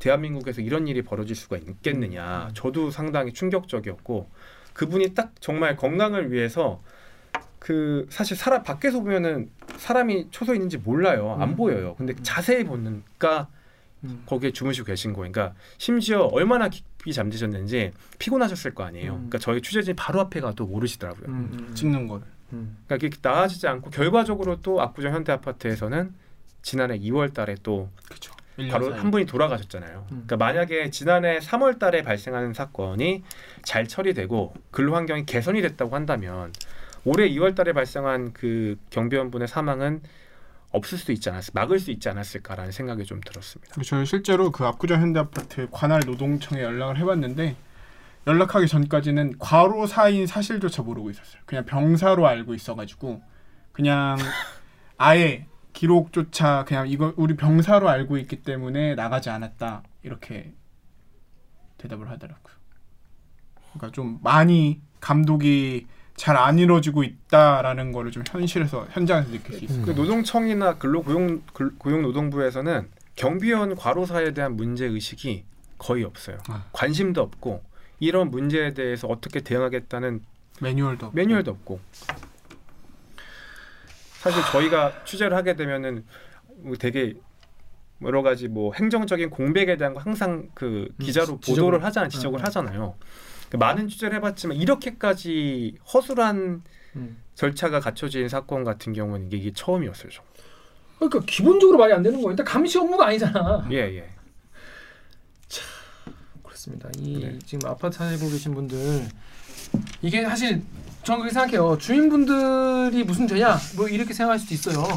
근데 사실 주인분들도 조금은 좀 책임감을 좀 가셔야 될 것 같은 게 이게 뭐 반상회에서라도 얘기를 좀 하셔가지고 뭔가 이거 좀 대책을 어? 그, 그 주민들끼리라도 얘기를 좀 하셔야 되지 않겠습니까? 전 좀 잘 이해가 안 되는데 이 경비 업무라는 경비 노동이라는 게 생각보다 아파트에서 되게 필수적인 노동 중에 그럼. 하나거든요. 응. 방범부터 시작해가지고 아까 말한 것처럼 주변 환경 정리. 이게 어떻게 보면 아파트의 그러니까 내가 사는 공간의 가치를 되게 높여주는 노동이잖아요. 그렇지 그렇지. 그러니까 생각을 해본 게 뭐 압구정 현대 아파트를 콕 집어 말해서 그런 거 좀 애매하지만 워낙 비싼 아파트니까 음. 생각을 해보면 10년 전에 압구정 현대 아파트 가격과 음. 지금 그렇게 많이 올랐다고 하는 2020년에 압구정 현대 아파트의 가격을 비교해 보면 과연 얼마나 많이 올랐을까? 어, 굉장히 많이 올랐을 거란 말이에요. 음. 그 기간 동안 이 아파트가 이렇게 가치를 유지하기 위해서 뭐 물론 경비원들이 모든 걸 하지 않았지만 분명히 이분들의 노동도 이 아파트의 기여한 가치를 바- 가는데 기여한 바 분명히 있거든요. 그러니까 이분들의 뭐 임금부터 시작해가지고 음. 어떤 대우나 환경, 노동 환경이나 과연 얼마나 변한 게 있을까라는 질문을 던질 수밖에 없더라고요. 이렇게 얘기하면 또 뭐 아이 거기 사는 사람들은 다 전세예요. 뭐 이렇게 얘기하는 분도 계실 거예요. 근데 그런 얘기 하는 게 아니잖아요. 제가 지금 그죠? 자, 그래서 여기 다음 댓글 우리 강동수 기자 좀 읽으십시오. 다음에 쿨 룩겐 아니야 연락처님. 아 다음에 연락처님께서 이건 아파트 문제가 아닙니다. 노동부가 문제입니다. 노동부가 정확하게 법 집행하면 됩니다. 근로감독관이 아파트에 가서 하는 말이 뭘까요? 어떻게 하면 최대한 경비원 부려먹을 수 있는지 정보 알려주고 감시직 노동자 부려먹는 방법 알려주고 노동부가 있는 이유가 무엇일까요? 노동부 장관이 누군지도 궁금하고 우리나라 근로감독관들이 제대로 일하면 이런 일이 일어날 수가 없어요. 근로감독관이 월급 받아주는 것이 전부인가 의문 계속 엄격하게 잡아내면 다 잡아낼 수 있는데 그 저도 이제 다른 댓글에서 이제 공무원들이 아, 정말 책상머리에 앉아서 이렇게 하니까 그런 뭐 이런 일이 생기지라고 그런 댓글을 봤는데 지금 얘기를 들어보니까 진짜 책상에서만 하시는구나. 진짜 책상에서 전화기를 이렇게 하시는군요. 데스크야. 어, 데스크 책상 그 자체시군요. 아 진짜 그러고 있, 있었네요. 자, 다음 댓글 우리 네. 자 다음에 쿨룩인가요? 왜 국회에서 법 개정 못하나? 말 그대로 경비만 하도록 해라. 택배 조경관리 청소 모두 별도관리원 뽑아라. 국회는 과연 서민을 위한 정치를 하는 사람들의 집단인가? 일어나자님이 경비원은 불과 몇 명이고 입주민은 수백 수천 명. 누구 표가 더 많냐? 위정자들이 관심조차 없을 수밖에. 또 이렇게 보면 또 그럴 수도 있겠네요. 예를 들어서 이제 경비원분들의 입장에서 법을 개정하면은 관리비가 올라가지 않겠습니까? 입주민 입장에서는 그러면 입주민 입주민들이 아니 누구야 이거 우리 동네 국회의원 누구야 이래가지고 당연히 더 싫어할 수도 있겠죠. 근데 입, 입주민들이 당연히 표가 더 많으니까 국회의원들이 관심이 없다. 뭐 이것도 납득이 되는 그럴 수도 있겠다라는 생각이 드는 그런 댓글인데 이게 그러니까 경비 업무만 하게 되는 게 아니라 이제는 이제 법 개정이 10월에 이루어진다는 네. 거죠. 어떻게 됩니까 그거 지금? 그러니까 아직까지 어떠한 업무까지 허용할지는 아직 미정이거든요. 그런데 아무래도 택배나 아니면은 뭐 분리수거 이런 업무들이 들어갈 걸로 보여요. 그러니까 이걸 그 업무들이 이제 반영이 되면 과연 이제 앞으로 이제 경비원분들을 감시직 근로자로 봐야 되냐 음. 여기에 대한 문제 다시 한번 논의가 불거질 것 같습니다. 그 그때가 되면 예. 또 사실 여러분 전 모두를 그렇게 얘기하지만은 뭐 KBS라는 이제 방송국도 그렇고 뭔가 이 사회에서 뭔가 상대적 약자분들을 우리가 어떻게 이제 대우하고 어떻게 그분들이 살아가는가가 그 사회가 어떤 사회인지 얼마나 인간적인 사회인지 얼마나 선진적인 사회인지 보여주는 가장 중요한 지표 중에 하나라고 저는 생각을 하거든요. 그러니까 저도 사실은 이- 이 문제가 좀 쉽게 풀 수 있는 문제는 아닌 게그 과로사를 막는 건 쉬워요. 24시간 교대제 바꾸면 되거든요. 근데 이제 경비원분들의 일자리를 유지하면서 근로 환경을 개선하는 게 좀 어려운 거잖아요. 그러니까 단순히 경비 업무만 해라.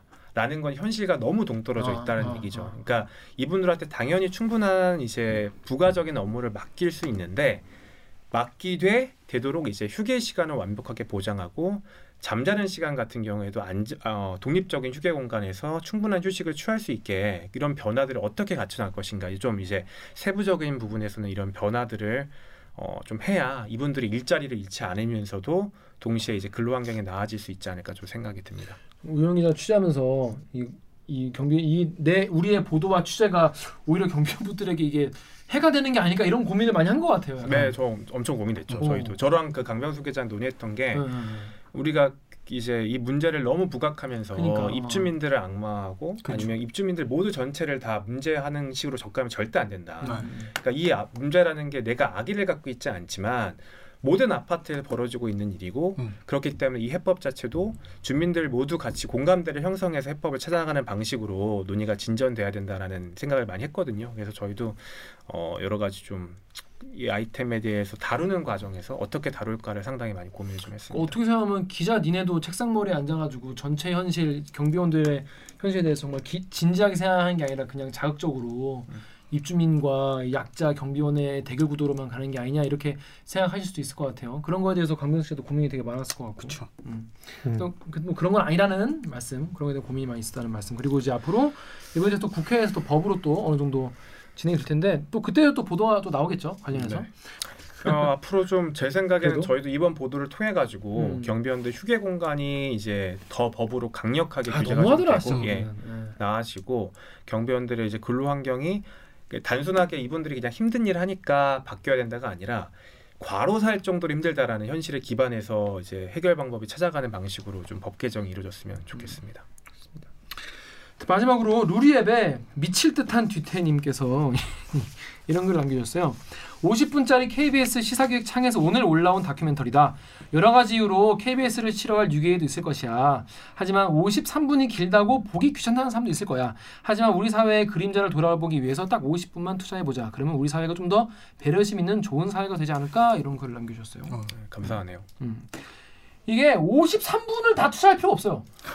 저는 이제 시사기획 창을 볼 때 주로 1.5배속으로 봅니다. 아, 그러면 안 돼요. 그래서 저희가 저는 이제 저희 사실은 음악에도 상당히 고민을. 많이 했거든요. 음악 어떤 거 제작에도- 썼나요? 예? 어떤 음악 썼나요? 그러니까 저희가 이 많이 만들기도 했고 제가 음악에 조예가 좀 이제 있지 않기 때문에 없죠. 예 음악 감독님께서 많이 이제 음. 도움을 주셨는데 음. 그 저희도 이제 여러 가지 이 감성적인 아이템이잖아요. 그쵸. 단순히 설득 개별적 사실관계만을 음. 설득하는 게 아니라 공감이 돼야 되기. 때문에 음. 이 아이템을 보실 때는 조금 이제 음. 천천히 어, 여유를 천천히 좀 여유를 가져. 주시고 로말 누구처럼 저기다 이런 소리 하시죠 예, 지금. 1.5배속을 보라는 그런 거는 사실은. 예, 저희 메시지를. 전달을 그렇게 밤새면서 제작했던 제작진의 로고를 특히 음악 감독님을 그 예, 조롱하는 맞습니다. 얘기였죠. 그렇죠. 이거는 있을 수 없는 얘기죠. 지금 뭐라고 하는 인터넷? 강의도 아니고 저희가. 그럼요. 죄송합니다. 예. 근데 이제 정말 바쁜 분이니까 차라리 잘라보세요. 20분씩. 정말 바쁜 아니 분, 그냥 정말 그 바쁜 리포트를 봐도 돼요 사실. 아니 리포트만 보면 안 돼요. 사실 창을 봐주십시오. 창을 봐주십시오. 사실 저희 창을 만들기 위해서 저랑 강병수 기자가 너무나 많은 에너지를 쏟았기 때문에 네, 저는 이걸 이제 어제 밤에 봤, 아니 어제 아, 그저께 밤 밤에 봤어요. 근데 어떻게 봤냐면 아 이건 진짜 노, 이렇게 뭐 과장하는 게 아니라 보다가 나 이제 자야 되는데 그날도 늦게 들어왔거든요. 보는 자야 되는데 그 다음에 궁금해가지고 계속 보게 되더라고. 요 그래서 결국 끝까지 다 보고 잤어요. 음. 근데 그 최초 공개 때 강명수 기자 이제 우리 댓글 읽어준 기자를 팬분께서 오셔가지고 또 음. 영요 용원해주고 막 아, 어젯밤에 봤어요? 네. 어젯밤에 그렇게 나랑 술 많이 먹고. 그저께 그저께 아, 그저께. 그저께. 그저께도 술 많이 먹었대요. 네, 그저께 그러고 술- 나서 또 어, 재밌었나 아, 보네. 재밌었어. 요 음. 그래가지고 그거 찾아오신 분들 감사하고 그렇습니다. 그 저는 경비원 하면 제 중학교 1학년 때 그 시험 기간에 서점을 갔어요. 우리 집에 이제 역 앞에 있는 큰 좀 서점이 문제집 사러 갔나? 95년도지 중학교 1학년 때니까 어, 정말 오래됐네요. 지갑을 그때 왜 그런지 모르겠는데 지갑 안에 만 원짜리가 되게 많았어. 근데 내가 이제 계산하려고 지갑을 열 때 내 뒤에 고등학생 형 세 명이 그걸 봤어. 음. 본 모양이야.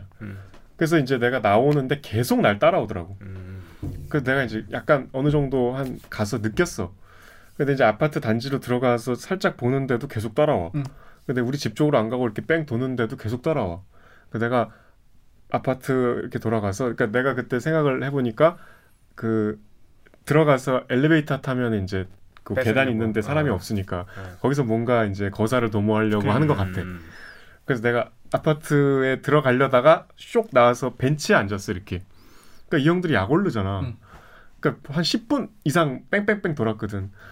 갑자기 내 양옆에 오고 뒤에 한 형이 그러니까 서점에서 내가 눈치를만 못 챘으면 이 형들은 나랑 그 일절 접촉이 없었는데 갑자기 나를 둘러싸더니 뒤통수를 한테 칙 치는 거야. 너 죽을래? 막 장난. 야 약이 올랐어 막. 그 나 이제 꼼짝없이 끌려가서 돈을 뺏겨야 되는데 갑자기 경비 아저씨가 니들 뭐야? 그래갖고 어. 다 도망갔어 어. 순식간에. 그러니까 굉장히 나한텐 그 순간에 내 학교 폭력으로부터 학교 폭력도 아니지 모르는 형들이니까 거의 그 그 만 원짜리를 다 뺏길 뻔했는데 그러니까 이게 우리가 지금 요새 새로 진 주상복합 아파트들은 특히 이제 경비 용역 젊으신 분들이 이제 그 경비원 개념이 약간 아니죠. 우리가 알고 있는 전통적인 경비원이 아니라 정말 말 그대로 그냥 security 업무만 하시는 분들인데 또 심지어 아까 우리 얘기하다가 무인 업무까지 얘기가 나왔는데 사실 이 경비원이 우리 유년기에 많은 영향을 미치고 우리가 매일 오며 가며 인사도 하고 맞아요, 어른한테 인사하는 법을 처음 배우는 것도 경비원 어, 그렇네요. 어, 선생님들하고 같이 음, 이렇게 맞아요. 접촉하면서잖아요. 그리고 난 기억도 나 유치원 때인가 어머니가 이렇게 밤중에 과일 같은 거 깎아서 어, 경비원 아저씨 갖다 드려라 그랬거든. 맞아요. 우리 엄마 맞아, 엄청 맞아. 많이 시켰어. 네, 음. 옛날엔 그랬어. 맨날 나보고 가, 갖다 드리라고. 맞아. 우리 근데 또- 5층이었는데. 또막 고마워하시라고 뭐 이렇게 주- 네, 뭐 꺼내갖고 자꾸 드리고. 뭐 그런 아주 인간적인 공간에서 같이 맞아. 사는 이웃들인데 음. 어쩌다 이렇게 아직까지도 너무 사회가 발전이 없네요. 그 최근에 보면은 경비원 아저씨들이 인사를 안 한다라는 게 기사화가 되잖아요. 음. 아, 주민한테 인사 안 한다? 주민한테 인사 안 한다. 전노무식 주민한테 인사. 경비원 주제. 그러니까 경비원에 대한 그 인식이 반영이 된 것. 당당하게 왜 경비원 분들이 출퇴근 시간대 입구에서 인사를 안 해주시죠라는 거를 주민들이 민원으로 제기할 정도로 인식이 이렇게까지 바뀌고 문제가 됐다라는 게 저는 되게 심각하게 아니, 느껴지더라고요. 본인도 직장 가면 의리면서 왜 집 앞에서 갑질을 하려 그래요? 저는 그런 이상한 사람들까지 이해하려고 하긴 힘들 것 같고 그런 분들은 처벌을 해야 돼 처벌 못 그러게 아, 너무 속상한 일입니다 이제 앞- 정말 과로사가 3년 동안 74분 네. 3년 동안 74분 다른 업종에 비해서 과로사 비율이 많이 높은 편인 거죠 그러니까 저희가 처음으로 원래는 이제 과로사가 업종별로 분류가 음. 됐어요. 큼직큼직하게.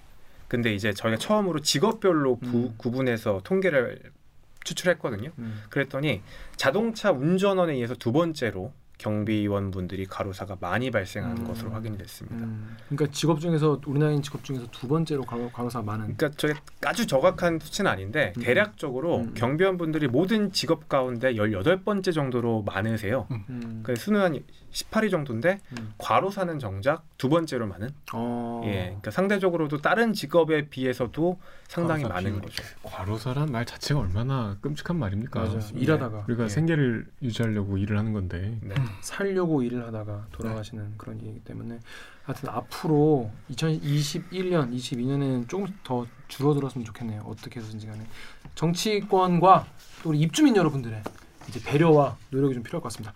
자, 유영 기자.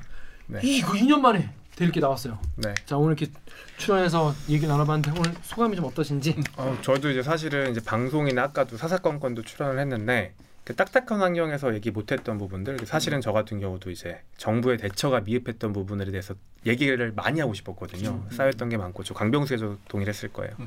근데 이제 그런 얘기들을 이제 이번 기회를 통해 가지고 좀 말을 해서 상당히 좋고 네. 자, 앞으로 이 문제에 대해서 계속 관심을 놓지 않고 네. 음, 계속 정명수 기자 얘기는 안 들어요? 강민 아, 이거 물어보려고 했어 안 그래도.